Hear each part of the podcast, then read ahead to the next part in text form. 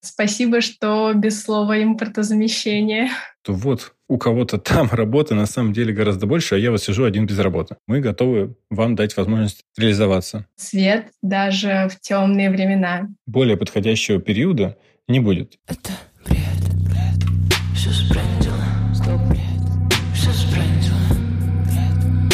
Бред, бред, да это какой-то бред. Привет, на связи фаундер диджитал-агентства «Бред» Оля. И это второй выпуск нашего поддерживающего сезона. В нем я говорю с авторами важных инициатив и проектов, которые появляются сейчас и помогают людям и бизнесам в России жить в условиях сбрендившего мира. Сегодняшний эпизод тесно связан с моей личной историей. До открытия агентства я занималась фотографией. Я снимала для брендов, для людей, однажды даже для музея «Гараж», и до сих пор иногда по любви снимаю на съемках для наших клиентов. Мой сегодняшний гость — Алексей Константинов, предметный фотограф с 14-летним стажем, сооснователь фотостудии «Кабинет 71», которая в это непростое время дает возможность реализовать ваш творческий проект абсолютно бесплатно. И один из организаторов возникшего совсем недавно комьюнити для фотографов «Фотокружок». Мы с Лёшей поговорили про важность объединения креативных специалистов сейчас, про то, где находить силы на новые проекты, про будущее индустрии и многое-многое другое.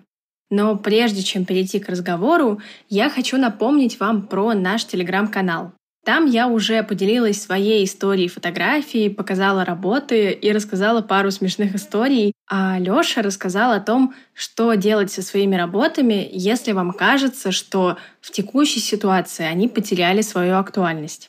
Ссылку на Telegram вы найдете в описании к выпуску. А сейчас переключаемся на наш с Лёшей разговор. Приятного прослушивания. Лёша, привет! Привет! Я начну с главного вопроса. В это, мягко говоря, непростое для креаторов время ты стал автором сразу двух поддерживающих инициатив. Давай начнем с фотокружка. Расскажи вообще, как появилась идея и как она развивалась. Мы сделали этот проект, когда все начали волноваться о том, что же будет дальше, что происходит в рынке. И этот вопрос так витал. Захотелось собраться и обсудить, рассказать ребятам из комьюнити, как мы видим развитие рынка, что на самом деле мы тоже очень сильно волнуемся, потому что каждый из нас является профессионалом в своей среде, и всегда у тебя есть ощущение, что вот у кого-то там работы на самом деле гораздо больше, а я вот сижу один без работы. Но на тот момент, когда мы запустили проект, все было как у всех. Мы сидели без работы, переживали, что будет дальше, будут съемки, не будет съемок. Рефлексия вообще творческих людей, я думаю, тут многим понятно будет. Мы решили поделиться этим и рассказать ребятам, что мы видим светлое будущее за этими трудными временами. Ну и поднимать в дальнейшем какие-то темы, которые будут актуальными, которые будут волнительными, делиться опытом. И самое главное, что все это на общественных началах. Это бесплатно. Потому что в нашей среде нету ни профсоюза, ничего. И это, собственно, должно было послужить аналогом. Так, вот ты сейчас говоришь про фотокружок. А вы когда начинали его делать, мы так поняли, что вы рассчитывали, грубо говоря, там до 80, до 100 человек, но отклик был намного больше. И хочется спросить, чем ты объясняешь такой отклик, только вот не банальным, там, всем непонятно и всем сложно, а скорее приходили ли люди за полезной информацией или за знакомствами и попыткой вот еще найти друг друга в среде тех, кто остался все еще в России, коих много? На самом деле, я объясняю себе это очень просто. Момент. Все сидят без дела. Очень волнуются, как я уже говорил. Не понимают, что будет дальше. И тут мы говорим, а давайте все вместе соберемся. И у людей в какой-то веке есть свободное время. Они приходят, вот они зовут кого-то. И на самом деле... Вторым фактором, наверное, послужило, что у Вани своя аудитория, у меня своя аудитория. Мы звали аудиторию через социальную сеть кабинета нашего второго проекта. Миша звал аудиторию, а Миша вообще преподаватель, и у него очень там специфическая, но большая аудитория. Людей, которые лично его знают. Так вот получилось, что, видимо, все эти потоки не пересекались между собой, и от каждого пришло человек по 100. Вот так мы и собрали просто целую студию фотографов. А про людей скажу так. Люди разделились на две категории. Пришли те, кто действительно не понимали и хотели узнать что-то от нас. Пришли люди, которые любопытствовали. Но самое крутое, что было много людей, которые пришли и рассказали, что у них вообще все изменилось к лучшему. Что да, был спад, но вот они для себя открыли какие-то новые ниши, у них там новые клиенты появились, работы стало больше. И это, на самом деле, очень порадовало. И, наверное, если бы не было такой крутой ноты положительной, то все это могло бы в утопию превратиться. А так это была супермотивационная встреча. Я сам ушел оттуда очень заряженный и подумал, все дальше будет нормально. Нужно просто переждать, немножко измениться и понять, что это очередной кризис, и дальше будут другие правила, но работы меньше не станет. Всегда важно, мне кажется, чтобы комьюнити оставалось как-то. И тут вот это слово «объединяться», мы, конечно, его повторяем кучу раз, но оно, правда, важно, когда там 200 человек находятся в одном помещении, они все заряжены одним делом.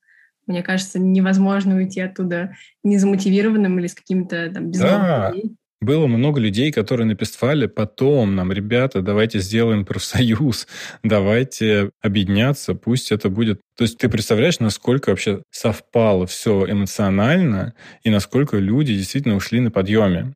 Вы планируете какое-то расширение этого проекта? То есть пока прошла одна встреча, планируете ли вы, в принципе, следующие? И планируете какое-то расширение? Может быть, уход в онлайн, да, чтобы люди не только из Москвы могли прийти, а там вообще по всему миру или из других городов? Или, может быть, какие-то там чат из тех, кто был у вас на встрече, или какая-то база персоналий, кто был, или что-то такое? Мы планируем проект продолжать и разделить его на две части.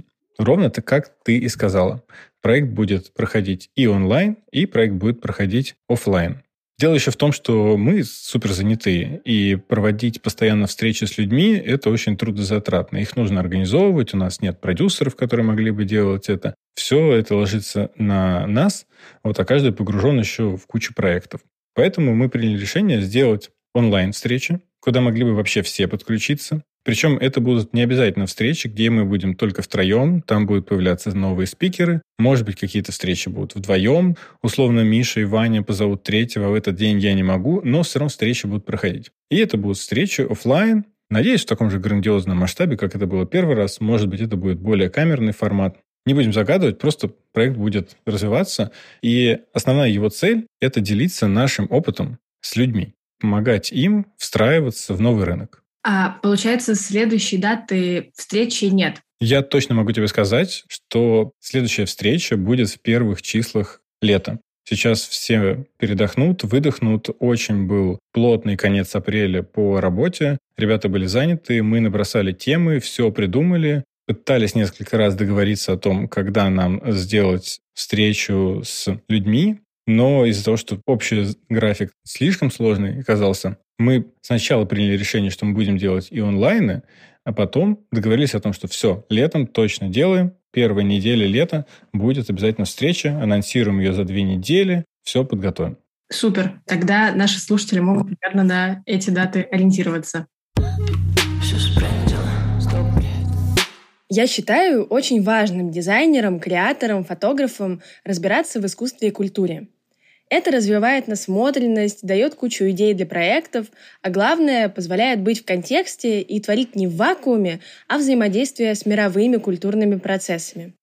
За работой и кучей других дел уследить за всеми культурными событиями сейчас сложно, но с этим может помочь подкаст «Культурная среда». В выпусках его ведущая Саша рассказывает про ключевые инфоповоды и события в мире культуры, музеев и выставок. А сейчас Саша запустила еще и спецвыпуски по мотивам подготовки к экзаменам в магистратуру про искусство и архитектуру.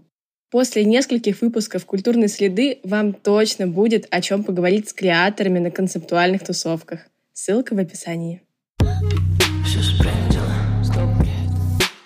Давай я немножко вернусь к началу, вернусь еще, к такому мини-проекту. Вы открыли свою фотостудию сейчас, такой бесплатный доступ раз в неделю для классных творческих проектов. Скажи, как возникала эта идея, насколько она оказалась трудозатратной или нет, сколько было откликов и вообще как происходит отбор? Идея возникла следующим образом. Когда возник вакуум в проектах, я сразу для себя решил, так, надо снимать творческие проекты. Я всегда откладывал это. Сейчас вдруг есть время для этого. Более подходящего периода не будет. И начал готовиться. Мне очень просто. У меня есть студия. Достаточно выйти из дома, приехать туда, позвать в команду и сделать проект. Как быть другим? Мы обсудили с Мишей и нашей прекрасной Лерой. Лера занимается как директор студии. Что давайте дадим возможность и другим людям создавать что-то красивое и продвигать себя как фотографов. Потому что в коммерческой съемке очень трудно сделать что-то такое, что видишь конкретно ты. Ты всегда подвязан на клиента. И вот только творческая съемка даст тебе возможность выразиться. Кроме того, трудно было, я думаю, ты помнишь прекрасно, там 30 дней назад, 40 дней назад, когда начались события, у меня личное состояние было очень гнетущее. И я открывал ленту социальной сети и видел в основном страшные картинки, тяжелые. Я понимаю о том, что это правильно, но мне хотелось иногда, честно говоря, увидеть среди этих кадров просто чей-то завтрак. И хотелось видеть новые, свежие, красивые проекты. Возможность их снять – это возможность сделать для мира что-то красивое. По поводу отбора проектов, по какому принципу это происходит? И сколько у вас уже было, скажем, заявок на участие? Заявок очень много. Наверное, заявок пришло в общей сложности больше 50. Это за месяц. Но есть огромная проблематика, что большинство заявок приходят в совершенно сумбурном формате. Очень трудно понять, что люди хотят снять, и мне приходится сидеть, переписываться с ними, выяснять, какая у них идея. Чаще всего это выглядит так. Смотрите, я нашла красивую картинку девушки с колесом. Это мой творческий проект. Я хочу снять его точно так же. Часто люди просто не понимают, что такое творческая съемка. Они присылают тебе две картинки и говорят, я хочу снять то же самое. А чего я от них жду? Я хочу, чтобы это был мудборд, чтобы это были референсы, чтобы было описание и понимание, что они хотят снять, в чем их творчество. Не просто они хотят повторить какой-то кадр и положить его себе в портфолио. Мне кажется, что творческая съемка должна выражать твои мысли, твои эмоции и твои ощущения, а не просто быть копией. Но надо сказать, что есть люди, которые очень четко присылают мудборды, брифы и все на свете. Именно они, а таких уже было человек 5, и на очереди стоит еще около 5 людей, делают съемки. Мне очень нравятся их мудборды, и мы их зовем на проекты. То есть они приходят и снимают. Супер. То есть для наших слушателей, я сейчас еще раз это кучу раз сформулирую в итоговое такое требование. Самое важное – это чтобы проект был некоммерческим. То есть это какая-то творческая задумка, отражение своих эмоций, то, что вот именно ты хочешь для своего портфолио снять. И оформить это нужно в четком, понятном формате с визуальным отображением того, что ты хочешь сделать, чтобы вы со своей стороны могли понять, что ребята у вас будут снимать.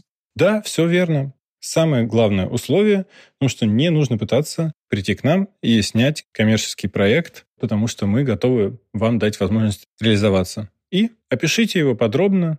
Будет классно, если он будет интересным. А вопрос такой, кейсно подумать. Мы с командой, когда готовились к интервью с тобой, обсуждали. Интересно, вот если есть какой-то, допустим, у кого-то есть маленький бренд, например, ювелирных украшений или какой-то новый, который он запустил буквально 23 февраля, и потом началось то, что началось. И у него есть гениальная задумка того, что он хочет снять. Она как бы больше даже творческая, чем коммерческая, но все равно для бренда, то есть какой-то предметкой конкретной. То такой проект у вас не пройдет или может пройти? Конечно, пройдет. Мы же не звери, и этот наш проект про то, что приходите и снимайте к нам, он создан для того, чтобы людям помогать. И если вы запустили действительно маленький ювелирный бренд, и вы сами своими силами что-то придумываете, вы его создатель или вы фотограф и хотите ему помочь, то мы для вас открыты. И мы ждем таких же ребят, которые готовы помочь другим ювелирным брендам. Вы варите мыло, что угодно. Пусть это будет красиво и творчески. И снимайте у нас. А мы вам поможем. Мне кажется, я вдохновляюсь буквально от нашего с тобой разговора, потому что есть много сейчас проектов, и мы пока их ищем, тех проектов, которые помогают людям объединяться друг с другом и помогать друг другу в том числе. Многие, они все равно какую-то коммерческую такую выгоду в себе несут. То есть, например, делаешь бесплатный доступ к своей фотостудии раз в неделю, и ты, допустим, делаешь это просто для того, чтобы помогать, А некоторые делают это скорее для рекламы, нежели для помощи, просто вливаясь в общую повестку помощи.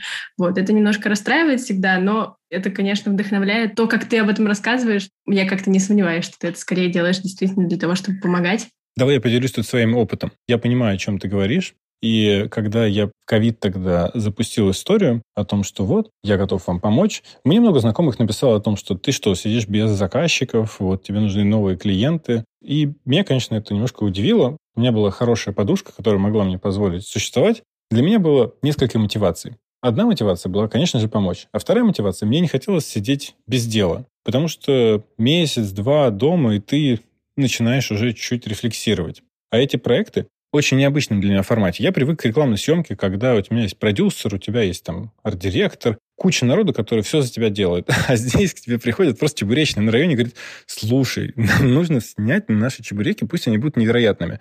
Сделай, пожалуйста, что-нибудь. И ты сам начинаешь все придумывать, начинаешь все реализовывать. И я очень задвигался. И на самом деле это мне очень помогло понять, что есть штуки, которые можно реализовать гораздо проще. Что я сам могу очень многое сделать. И такой вот искренний отклик вообще привел ко мне огромное количество невероятных людей, с которыми я сейчас дружу, общаюсь, и мы с ними еще и проекты делаем классные, уже совершенно на другом уровне. В твоем посте про открытие фотостудии в качестве бесплатной аренды ты написал, что, я сейчас буквально процитирую, «Нам хочется, чтобы создавали и не теряли вдохновение, которое всем еще очень сильно пригодится». Если вам нужна для этого площадка, то мы готовы помочь. Жаль, если такая чудесная студия будет стоять без дела и без гостей. И мы сделали такой вывод, что скорее у вас нет такой большой рентабельности сейчас, но ты говоришь иначе. Или все изменилось вот буквально за месяц, который прошел с момента этого поста? Давай так. Когда я писал этот пост, у меня было ощущение, что сейчас нашу студию накроет, и мы останемся без аренд, она будет стоять пустой. И почему бы, раз она все равно есть, не приходить людям и не создавать что-то потрясающее в ней? Ведь есть все для того, чтобы снимать предметку. Кроме того, мы еще и готовы делиться своим опытом. Мы готовы сами подключаться к проектам, подсказывать людям, помогать что-то организовывать, может быть, даже что-то находить. Очень часто, когда я работаю в своей студии, бывает такое, что у нас нет администратора, и мне приходится писать на съемках. И я вижу, что у людей что-то не получается, я включаюсь в процесс и начинаю помогать им по свету. И тут то же самое. Мы готовы помочь опытом, готовы помочь студией. Да, было ощущение, что съемок не будет. Но, честно говоря, такого не произошло. Может быть, у нас такой сегмент. У нас был спад, наверное, 35%. Сейчас все вернулось к тому, что 5 раз в неделю, иногда 7 раз в неделю в студии есть съемки. Но это не отменяет тех слов, которые я написал. Первый же свободный день мы тут же пишем людям, приходите снимать.